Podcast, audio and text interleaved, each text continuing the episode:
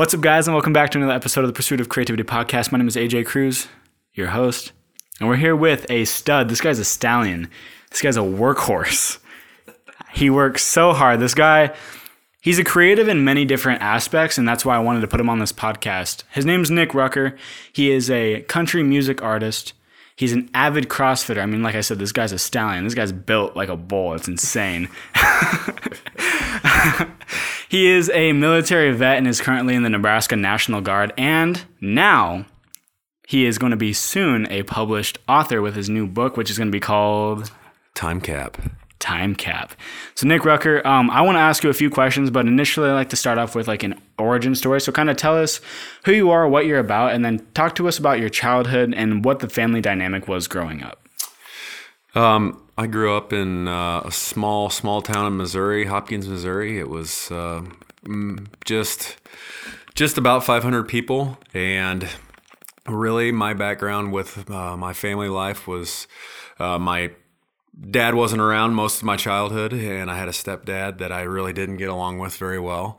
And so most of my time was spent with either my mom. Um, I had a little sister that lived with us, and then um, I spent time locked away, writing and writing and writing. And I remember many days of just coming home after school and writing poetry, writing short stories, writing in a diary, and eventually that turned into uh, writing song lyrics that um, at the time were I would say comparable to like Staind, that Aaron Lewis kind of feel like uh, very dark, macabre uh, lyrics. That I was a teenage kid that was going through stuff, and it was like my outlet for that. And in a small town of 500 people, where it's a country uh, very redneck heavy, uh, it was hard to find an identity, um, if that makes sense. It was hard for me to identify as a musician um, mm-hmm. because I still felt like all my best friends were rednecks, and I was like, one day I would dress in a Nine Inch Nails T-shirt, the next day I would dress in a in uh, some kind of uh, country western shirt, and I had no idea what was going on. So, sure, eventually figured it out. Um, I found my own kind of niche, and as time progressed, it was uh, I would hang out with my friends. We started a band about I want to say my sophomore to a junior year. Uh, um, it's kind of a metal band. We played a lot of uh, System of a Down, um, mm. stuff like that, heavier stuff. We just needed a outlet for mm-hmm. frustrations because we were all kind of going through the same thing. Um, it was interesting. It was it was a good time. We spent most of our summers just um, our guitarist, his family was building a new house and they still lived in their old house, but they let us use the new house that they were building as our practice space. Nice. So, how old were you when you started this band? Um, we were, I want to say 15, 16 ish. Uh, young. Yeah. So, um, only the guitarist was old enough to drive, so he would have to come into town and pick us all up and then bring us out there until finally we all started getting our licenses and um, driving out there. Um, but we played a lot of shows together, and eventually that turned into kind of me watching somebody else play guitar, and I was like, uh, I want to do that, but I don't know how. And so uh, for me, it was just listening to the radio at the time because the internet really wasn't a thing yet, and I would listen to songs on the radio and try to pick out just the root notes. Um, and eventually, I got to where I was turning root notes into chords and then chords into songs. And I remember like one of the first songs I learned how to play um, was Come As You Are by Nirvana. And just that transition in chords, I think, uh, helped me get used to uh, transitioning between chords. For sure. And also never really gave up on the writing. We wrote a couple of songs, um, original songs to, together as a band. And I still, it's funny, but to this day, um, remember most of the lyrics to those songs. I think just because they they meant so much. Oh, and sure. at the time, we were all pretty heavily into Tool, and uh, I remember we were trying to write this breakdown that was like kind of Tool um, sounding, and it was probably not at all, but that I remember. Um, but to us, it was. um, but most of our families were gracious enough to um, accommodate to our passions and mm-hmm. what we wanted to do. I remember my mom letting us use the basement in our house to practice, and she was all about it. And um, eventually, you know, that turned into uh, we all went our separate ways. Two of the guys went to art school. Ben, uh, who has been one of my good friends for a long time, he went on to become a psychologist and got a degree in that and works in as a child psychologist in Joplin, Missouri. And we all still kind of keep in contact, but there's no reunion tour um, Yeah. about to come around. Yeah. That would be that would be interesting, but no. Um, so then I got out. It's I was kind of lost there for a few years um, after high school and trying to figure out what am I going to do um, with my life. I think as most people are, and it turned into well. Let's uh, move to Kansas City. Tried that for a couple years. It just really didn't pan out for me. Um, and then the army came along, and um, so I was like, "Well, let's do this and see what happens." Uh, so seven years and two deployments later, um, as time kind of progressed, um, I started writing more and more um, of my own songs, which to me were more country oriented songs, more about uh, real life events and and love and all of this stuff. And this was this was all when you were overseas, right? Um, some of it was. Uh, most of it was uh, once I got back. Um, whenever I was overseas in Iraq, I was playing a lot of covers, doing a lot of cover videos on YouTube, and just me playing a crappy $150 guitar that I bought at a, at a bazaar in Baghdad, Iraq. And so after as the my time in the military was starting to dwindle down it was getting to be about 2015 um, i really started hitting songwriting uh, heavy. Um, i got in touch with some friends oh well friends now um, just acquaintances then that um, did an open mic night at uh, rc mcgraw's in manhattan kansas. And so my friend that i uh, call like best friend now stuart ray he was like, "Hey, come down." I met him. I remember very vividly walking up on stage and introducing myself the first time, and I'd never really done a, open mic night mm-hmm. or anything like that, and so I played this song, "Love You a Little Longer," and there was no. Whoa, you know, it's not what you think. There, it was not like uh, love at first sight. um, it was more of like, well, that's a good song. And so he was like, hey, you should try out this uh, Nashville Songwriters Association group that we have, uh, this chapter in uh, Manhattan. So I started, I went to a couple of those meetings, and basically it was uh, five or six songwriters meet up at a uh, Bluebird Coffee, I think it was what it was called, or something like that, in Manhattan. And you bring a song that you wrote, you play it, and everybody in the room kind of critiques it. And I brought that song, and everybody's like, "This is a good song, you know, like you should record it." Uh, there was no like, "Hey, this is gonna be your next hit" Yeah, or anything. sure. Yeah, it was more like, "Hey, just keep doing it." Just keep doing it. yeah, Yeah. don't stop. Yeah, for sure. And so that led into okay, now I'm addicted to doing this. So now I need to write more songs so I can come in here with new material. You know? You, you ended up getting like an obsession with it, didn't you? yeah, yeah, Yeah. yeah, definitely. I was writing all the time, you know, Mm-hmm. and honestly, still living in the barracks at Fort Riley, I had all the time in the world to do that. Um, so I cranked out six songs, which are on my first EP that I put out in 2015. And honestly, I've always been kind of like fly by the seat of your pants. I know, like, AJ, you've recorded a music video with Tim Miller, um, who is a good friend of mine that I was in a band with him um, many years ago, Alone After All, which was um, primarily metal band.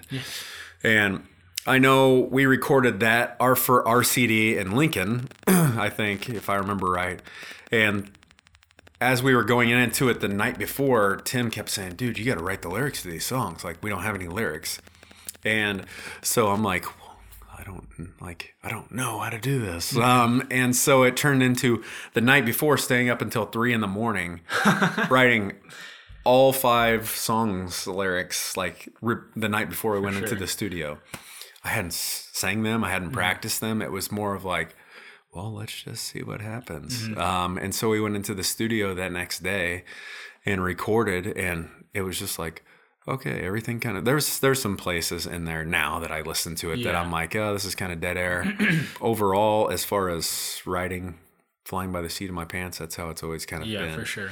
So I was going out uh, to record that first EP in Denver uh, with Jonathan Hutchins, uh, who used to be in Prank Monkey, a band in Maryville, Missouri that we used to play with um, back in the day.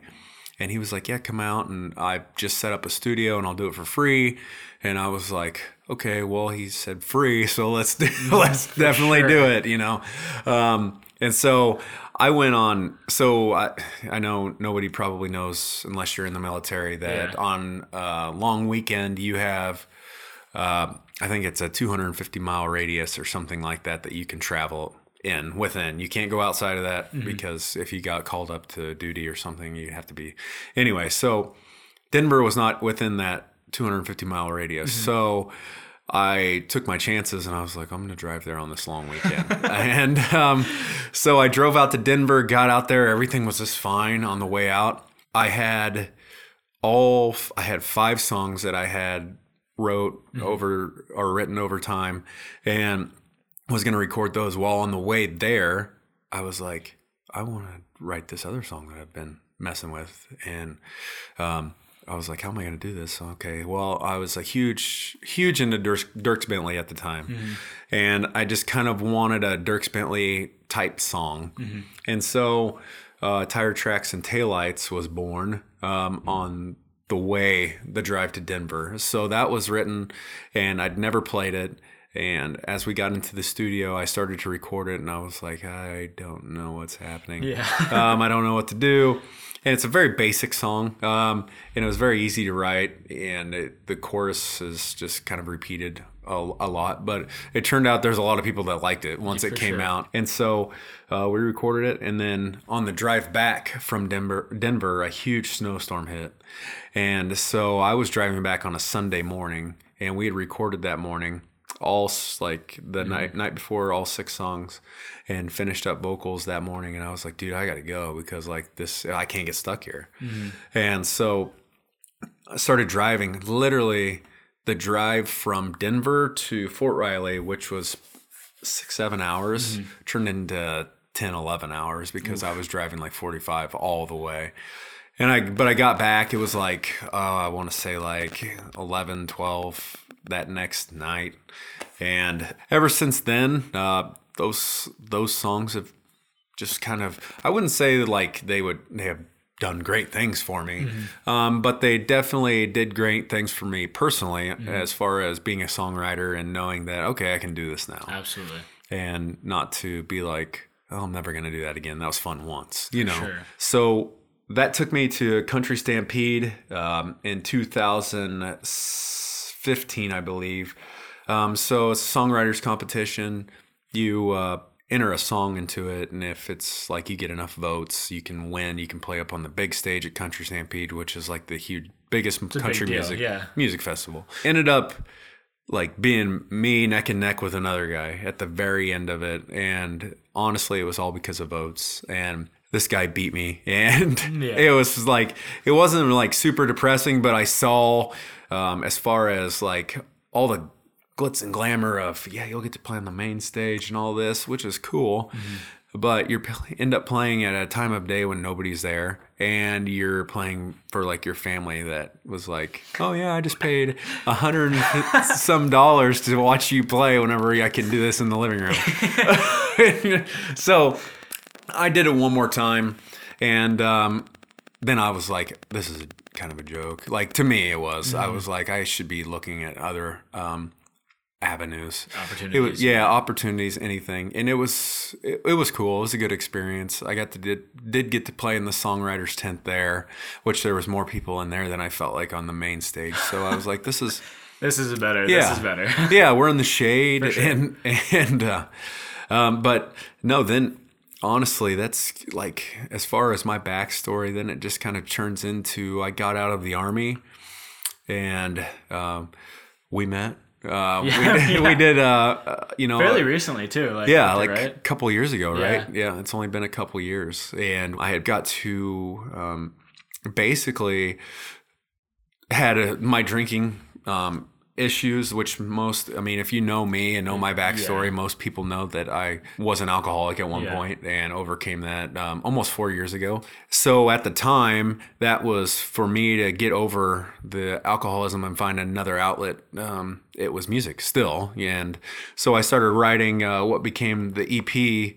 Uh, my second EP after everything, which um, was did a lot of good things for me, and so I was trying to find somewhere to go and record it, and I had talked to some guys. Um, I had started recording one song in Ashland at Universal's um, or World.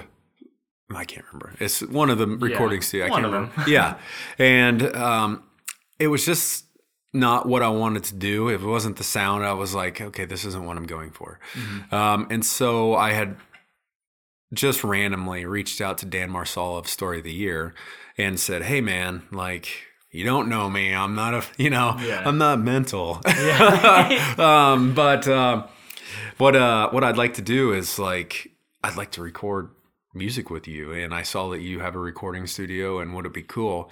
No like no plan at all like i did not think it was gonna work you know what i mean um, that's one of those guys that, like growing up like i watched videos and videos of him you know and those guys story sure. that you're playing and you're just like these this was a poster Yeah. on my wall at one Yeah, point you just took a shot. Like you just took a shot to like reach out and be like, ah, like just completely out of the blue. Yeah. Yeah. Yeah. And I'd sent hundreds of emails like that. Yeah. Like, and it's, it's crazy. Like there was, uh, Richard Patrick of Filter, I sent one to, and, and, um, as, as funny as it seems, like Scott Stapp of Creed, and all of these musicians that I felt like had kind of molded my sound growing up, and two of them responded. So Rich, Richard Patrick of Filter had responded, and and I had basically reached out to him about sobriety.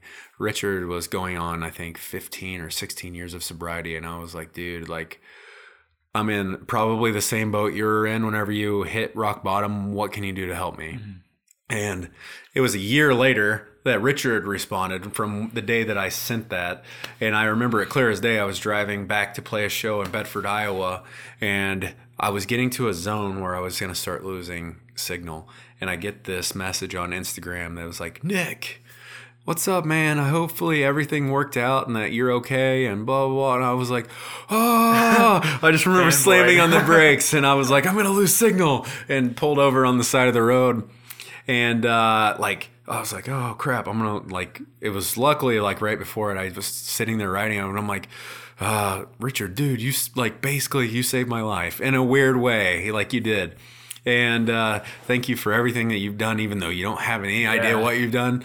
Uh, so he uh, reached out, and then he and I talked for a few days, and then finally I was like, dude, will you just call me? Like, just give me a call. We'll chat, and that'd be a lot easier than Yeah. communicating through Instagram. And so I remember I was working at the apartment complex then, and he was like, "Yeah, I'll call you at this time." And so I'm sitting in um, leasing apartments down here, and I get a phone call on my phone that's like California, and I'm like, I don't know anybody in California, but I knew it was him.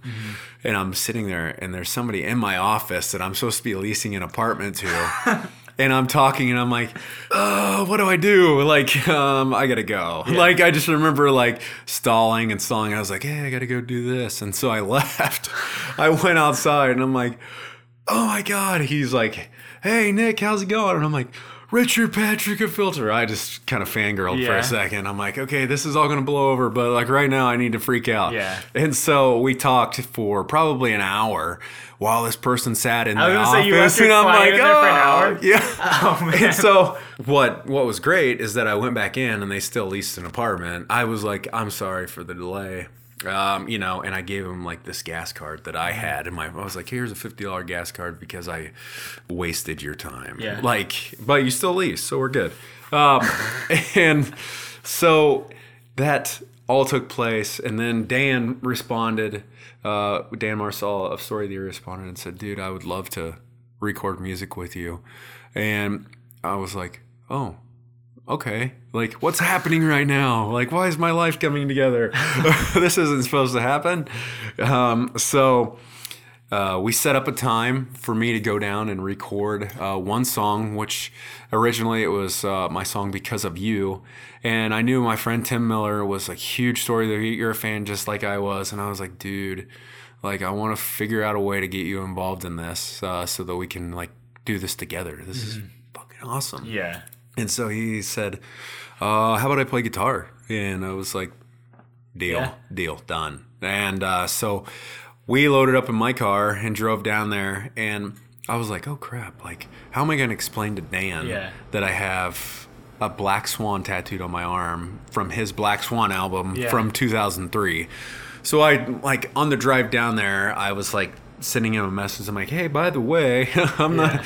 Once again, I'm not mental or anything. Yeah. Um, but I have your uh, Black Swan album cover uh, tattooed on my forearm, and that was honestly the Black Swan explanation was because I felt that I always wanted to get a tattoo, and that was the tattoo I always wanted to get because I felt like we were born into innocence as a white swan, and as life goes on, things happen, and we all take on a form of a black swan. And that's to me, that's what that meant. And so after getting sober, I was like, well, this is an ideal time to do that. This is going to be kind of my sobriety tattoo. Um, it made that happen. So we get down there, and it's like we're getting ready to walk in, pull up in front of his house, and you're thinking, "Oh, this dude's gonna have a sweet house." Well, he doesn't. It's, it's just like, uh, uh, you know, one story with a basement, and you're like, he's like, "Yeah, come around back. My kids are upstairs," and you're like. Oh, this is real deal. It's Yeah. like Dan's a dad, and like Yeah. you know, story of the year was you know totally 2003, and Yeah. but it's still you know it was cool. We were walking in, and you just saw him like through the window. And you're like, oh god, like, like, this is fanboy. happening. I've watched this guy on so many YouTube Yeah. videos and watched him live, and like here it is, like. Like, this is happening. yeah, yeah, Yeah. So we went in, we recorded a song, and then I was like, dude, I'd like to record four more with you if that's cool. And he was like, yeah, whenever you can come down. And so over probably, it was like six to eight months, um, where we recorded those five songs. And then eventually I was like, we started getting, you know, having a relationship together, like becoming friends. And I was like, dude, it would be sweet if like you sang on one of these songs with me. And so like um, on my song, um, after you read this, he sings uh, during the bridge on the song, and which is cool. It's Mm-hmm. just cool to say, hey, he did that. It's like a, like, like a little memento, kind of. Yeah. Like your song. Yeah. Yeah, yeah, and it's it's cool to tell my friends, you know, like, hey, this is For sure. this happened. For sure. Um, and then you know after that, that's that's pretty much my backstory The rest is history. yeah, the rest is history. you For know. sure. Uh, we shot some music videos together and started just all of my money that I was Mm-hmm. uh, acquiring through music started going back into music. It wasn't so much like uh, any more of my money that I was making was going to alcohol. It was going to Straight back into the yeah, business. straight back into shooting a Yeah. music video, um, recording more music, buying guitars, um, and it, all of a sudden, just like, oh, this makes sense. If I want something, you know, this is how I have to make it You have happen. to get it. Yeah, yeah, for yeah. sure. Um, but that's kind of like in a nutshell Yeah. what what my life has sure. been like. I For guess. sure. That was the most thorough story that I've ever heard. And it was just like, it was more for me, just, I don't know, I was enthralled by the story because it was so in depth. And the reason I say that you're a workhorse is because if you if you've been listening for the past 22 minutes, like everything that you said and everything that you've accomplished thus far, just even in your backstory, like purely comes from just working your ass off and being consistent with the work that you've been putting in. There were there were a lot of things in that that I kind of wanted to hit on, and I'm trying to keep like mental notes because normally I keep a book with me. But one of the things I wanted to hit on just like right now was you said that when you were learning guitar, you would like you didn't take lessons, right? I took uh, one lesson from a blind guy named, Yeah. named Dave. Mr. Miyagi here. yeah, in Maryville, Missouri, and he tried to teach me how to play "One Last Breath" by Creed, and I was like, uh, probably not gonna From a- do that. from a blind yeah, guy, yeah. just like him, and I'll just try to continue doing what I'm For doing, sure. looking at Guitar World magazines. For so. sure. And I think that's the thing is it's like in a creative field, whether that's cooking, dancing, whatever it is, like the fact that the, like the pure fact and the obsession of the fact that you wanted to learn how to play guitar and you just you were like i'm just going to teach myself. And the like you said in there you were like i was listening to like the radio and i was trying to find the root notes. And then from there those root notes turned into chords and those chords finally turned into songs. It's like how much how much time do you think you put in like genuinely put in trying to learn how to play the guitar just by yourself? Thousands of hours. Yeah. like and it was i remember because everybody that comes up to me and asks hey um, i want to learn how to play guitar how do i do it? And it's mm. like i don't even know. Like uh, and you know it's like i was i feel like i stumbled upon it like it was my calling and it mm. made it was easy for me but i remember at times it wasn't wasn't easy at all you know? And just trying to learn chord transitions and everything else it was i it was an uphill battle i felt mm-hmm. like most of the time.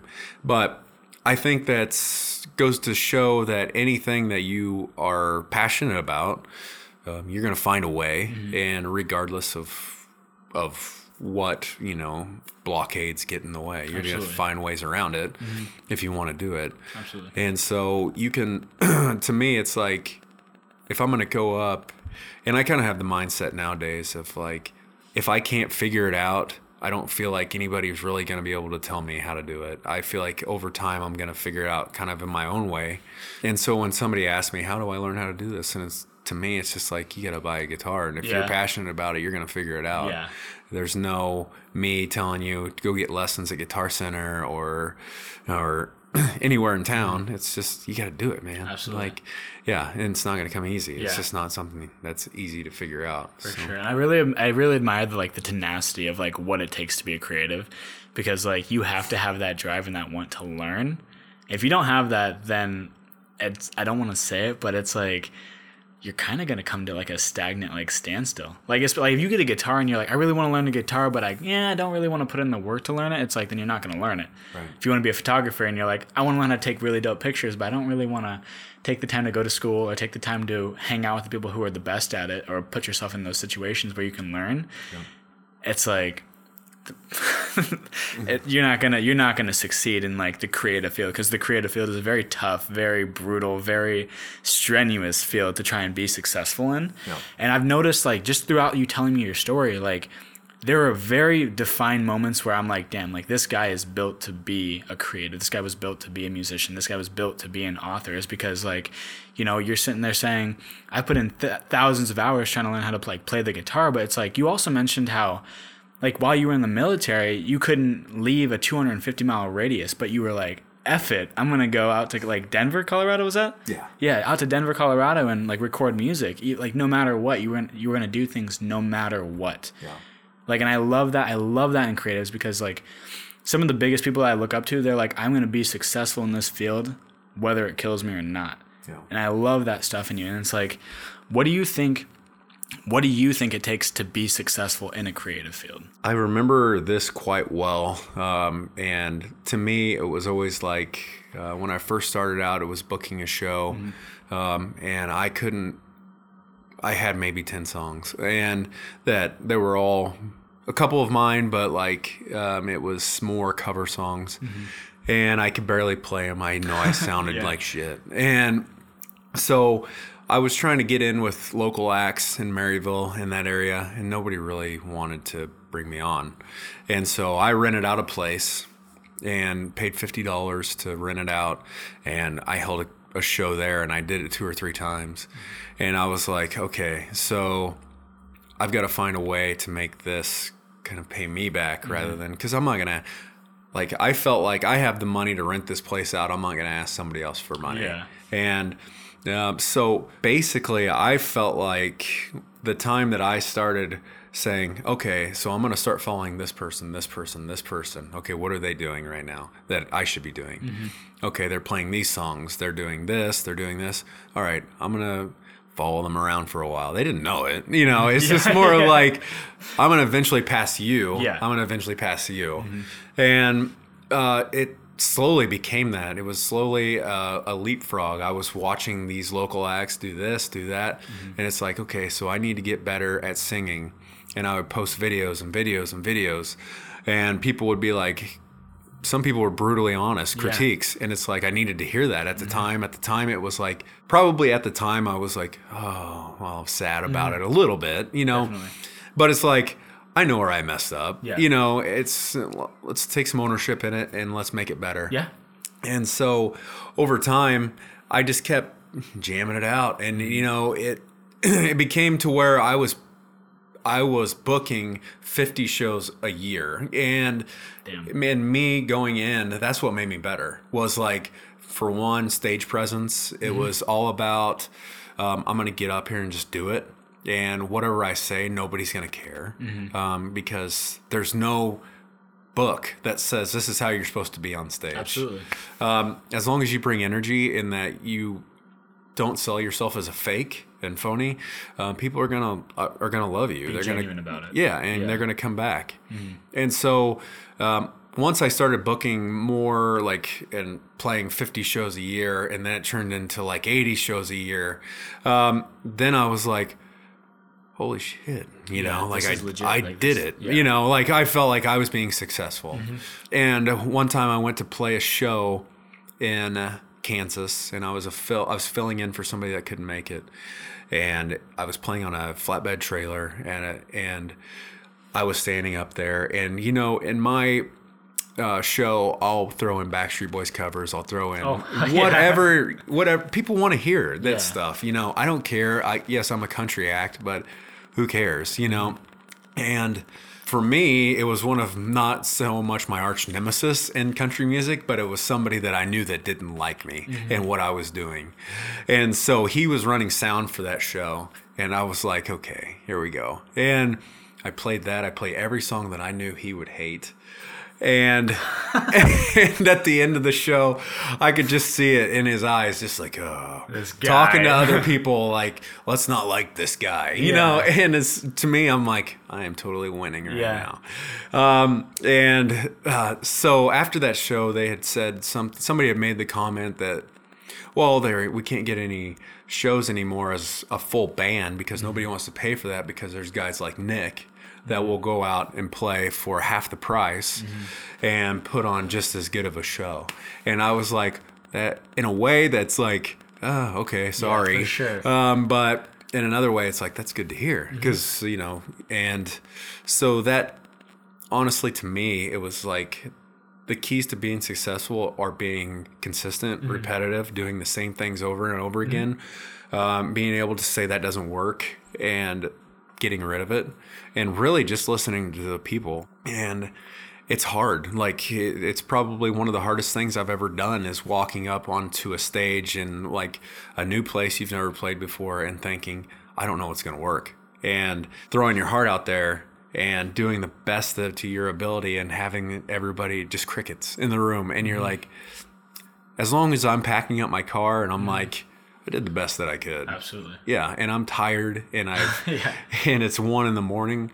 Hey, that to me that's successful. Absolutely. Um, even if nobody, really, there's always somebody in the room that sure. walks up after and they're like, "Dude, that one song, like I haven't either heard that since the '90s, or I loved your song, Yeah. this one." So, to me, that that to being successful is being consistent and just really not taking no for an answer. Mm-hmm. Yeah, absolutely. Yeah. Being genuine. Yeah. Like I think that was like that that was that was the one that was one of the things that you said that I was like, damn, like that that out of being consistent and everything else, like being consistently genuine and like true to who you are is like probably the best way to find your success. Right. And like knowing who you are. Um you said that when you would like post like YouTube videos that you would get a lot of bad like you would get some like very brutal critiques and I think a lot of creatives um who are trying to pursue like any sort of creative field, they take those critiques too literally or too much to heart and then that kind of demotivates them. How did those critiques affect you and like how did you handle them? How do you think that people should handle them? Yeah.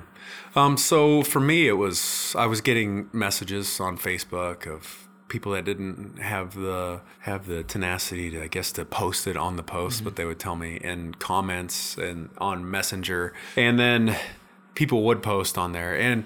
Honestly, like I'm not one of those people that's going to get drawn into drama on the internet, mm-hmm. and there was people from back home that were like, "Oh, this isn't country," blah blah blah, Yeah. and they were just really ripping me up. And to me, at first, it was like maybe I'm not. You know, like at the beginning, I was like, okay, maybe maybe this is a joke. You and I had your doubts. yeah, I had my doubts about myself, and and so I'm like, over time, I got used to that. Well, it's like when I would get messages from people that were, it was honestly coming from a very jealous um, outlook on things. I once got called a man boob narcissist. Love that one. Yeah, um, for for posting the videos, um, and it was like, hey, this is free. Yeah. and I can do whatever I want. Yeah, as you're your own person. You can do whatever you wanna do. Yeah, and so if I want to post hundred videos in one Mm-hmm. day, that's totally up to me, and I can do that. So. If you have a problem with it, you don't have to watch the videos, man. Um, so, um, dealing with those, it was just like in one ear and out the other. There was nobody that was, uh, you know, close to me that I cared enough about that was making comments like, you should stop doing this. No, everybody that was within my inner circle was always positive and always like, keep it going, keep it going, you know? And of course, there's always family members that thinking I'm chasing a neon rainbow and, and not really like mm-hmm. this is a pipe dream. And, but it, I'm getting to the point now where it's like, Is it? it's, Yeah. I'm driving down Dodge Yeah. and there's a billboard with my face on I it. I wanted to get into that. I, wa- I wanted to get into that. So like you've had from like I've I've like followed you and I've been like I've been following your journey and like ever since we've been able to connect. What was it like early 2018? Was it a couple years ago, right? Yeah. And like ever since we've been able to connect, I've been able to like follow like your journey. You know, you you got onto a like a television show, right? Like you were on the news down in Alabama, right? Yeah. You have your face on a fucking billboard, dude. Yeah. Like, You drive down Dodge and your face is just blown up on a billboard. And then also, what I've also heard is that you're on Pandora. Yeah. Like, what what did you have to do, and how hard did you have to grind, and how long did you have to grind to even make those type of things happen? The billboard was expensive. We'll just say that to start Yeah. there. Just to be clear, there was nobody that paid for that for Yeah. me. That was me, um, and it was uh, a combination of okay, what's working, what's not working. Driving down these roads that are you know have ninety thousand cars driving down them a week, and you're like, okay, well. You look at it from your perspective. You say, "Am I really clicking on any links that are like sponsored on Instagram or sponsored on Facebook?" No, I'm scrolling past them because I'm like, I get, I want, yeah. It's Yeah. like I don't want to see that shit. Yeah. and it's like that. That I've tried that Mm-hmm. and it it didn't do anything for me. And so I'm like, you know what? This is going to make a larger ripple for me, Mm-hmm. I believe. And I looked at it from a a perspective of not so much, hey, I'm going to get 100,000 streams for this Spotify ad that I have on a mm-hmm. billboard. It's more of like, who's going to see that and think, who is this guy? Mm-hmm. And what is he doing? Mm-hmm. And is, and obviously, I'm a musician. So, um, and you know, what's funny about Omaha is that there is a lot of big name musicians that actually reside here that nobody knows about. And it wasn't even me that was told. I interviewed for the Omaha World Herald a couple years ago, and Kevin Coffey, uh, the music uh, writer, told me about a few, and I was like, I had no idea that somebody from the Foo Fighters, like that is, you know, like a part of the Foo Fighters lives here in Omaha, and it's like, okay, that's crazy. Yeah. And you don't even think about that. But to me, it's like, okay, they might see it, they may listen to it, but you know, who's going to see it? Who's going to hear it? Who's going to be that one person that picks it up and listens to it? Um, and then, um, what else did we talk about? Pandora. Yeah, Pandora. That was just grueling. Pandora is, to me, whenever I upload all my music to CD Baby, they distribute it to all of the uh, digital platforms.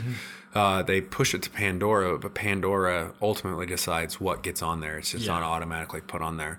So Pandora denied my first CD five times, and I was like threw in the towel. I was like, I don't even know what to do. And then I started guessing, second guessing my music at the time. And this one, I put it out and I was like, this is going to be the EP that's going to get on Pandora. I was like, there's no reason why it shouldn't be. Mm-hmm. I sound like everybody else is as far as, you know, professionally mastered and mixed, and it mm-hmm. sounds good. And so it got sent over from CD Baby, did not get accepted. It didn't. Nope. So I sent it probably 30 times. And I mm. just kept doing it, kept doing it. For how long? Um, over the course of the past two years, like just kept doing it and doing it, and they just kept rejecting it, rejecting it, and I just as soon as they said no, push it again, Mm-hmm. and it would it takes like a month each time for for that to actually them to Like their validate yeah whatever it is. decision process Yeah. and so a lot of times, honestly, like if you don't have music on Pandora, unless you're just like the next best thing, like you really won't get noticed by anybody. Yeah, And so I was like, I need to keep grinding this out, grinding it out. Well, like a month ago, I somebody goes, dude, your music's on Pandora. I've been like checking like for the past year or so, and here it is. And I didn't even know. I was just like, Wow. wow, okay. So I go on there, type in my name, pulls up my 2018 EP after everything, and I was like, holy shit, Yeah. it's on there. Yeah. oh my god, I didn't even know. For sure. and so I'm like, okay, now I'm gonna listen to all five of these tracks again, just because it's, I guess, different listening to it on Pandora. No, it's not Uh-huh. at all, but it's the same thing. Yeah. So then I submitted my next, uh, my single that came out um, about a month ago, and it automatically it was just on there. And so once I was a verified musician on Pandora, it's yeah. just kind like, of it like, starts accepting it. yeah, I'm just gonna throw everything at it now. Like, Yeah. For sure. yeah. For sure. So- I think that's huge, especially for like if you're a music artist out there listening to this podcast, like don't give up if you send your song out to five radio stations and all five of them deny it. I mean, I just interviewed another musician who was like, I sent my song out to 300 or like 200 or 300 like different like DJs, radio stations, whatever, and it got accepted by two. Yeah. And like that's the thing is it's like you just you just have to put in the fucking work. Like Yeah. that's it. Um, there's a there's a segment in this podcast that I wanted to hit on really quick, and we're kind of coming up close to the end of time, but I really wanted to get your insight on this. But the the segment's called Creative Catastrophes, and the whole idea behind it is I interview creatives about um, what they think is probably their biggest failure, whether that's on stage, like behind the scenes, or whatever it is in the career field that they're doing. And I wanted to kind of get your insight on what that failure was, and then how you handled that failure.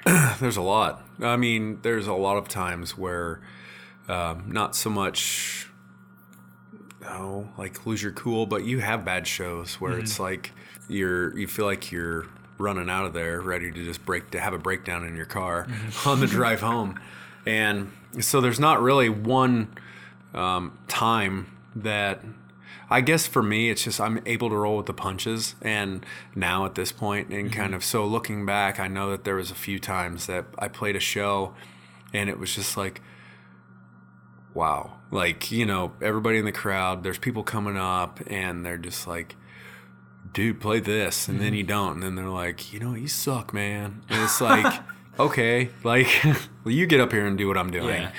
Yeah. Um, and so um, there's plenty of those times, catastrophes like that. Yeah, I think some of the the worst times is like when you're low on money and you want you see an opportunity and you know you can't do it because you don't have the funds to do it. That's probably the worst. And so it comes down to being good at saving and having a savings for just creative. Uh, and that's what I call it as my creative fund because I pull from I, I had that money for music, but also I considered this book that I that I wrote uh, creative. So it's like, okay, well I've got music or I've got money now to publish that. Absolutely, Yeah, absolutely. What inspired you to write that book? Uh, that was ten years in the in the making, and it, honestly, it was diaries. It was uh, diaries from Iraq. It was diaries from Afghanistan, and then uh, life after uh, both of those deployments, and kind of going through the alcoholic phase um, of my life, Absolutely. and coming out of that.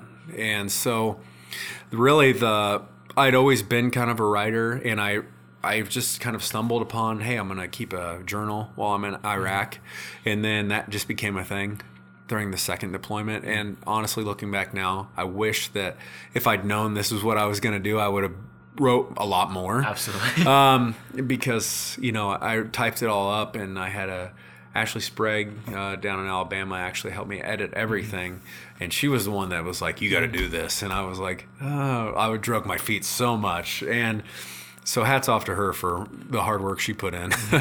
um, but I just kept grinding it out and grinding, and we sat here, and I sat here, and we edited that book for the past year, and by the time it was done, it was just like, okay, like there was nights you sat here and cried and like just going back through all those stories of mm-hmm. of things that happened.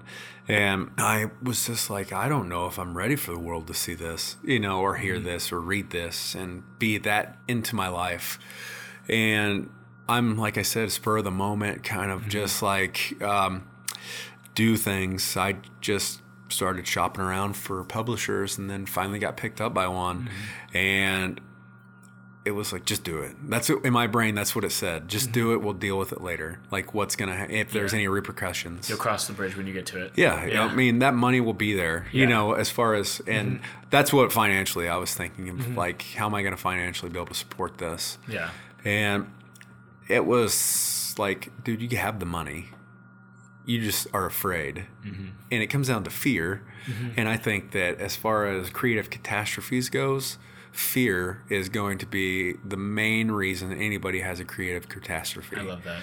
And for me, that's what it was. It was like I had to overcome the fear of putting myself out there enough to probably help other people, is what I'm thinking is mm-hmm. going to happen.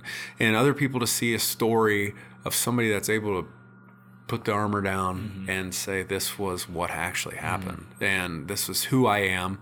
And I know you're like that probably too. Yeah.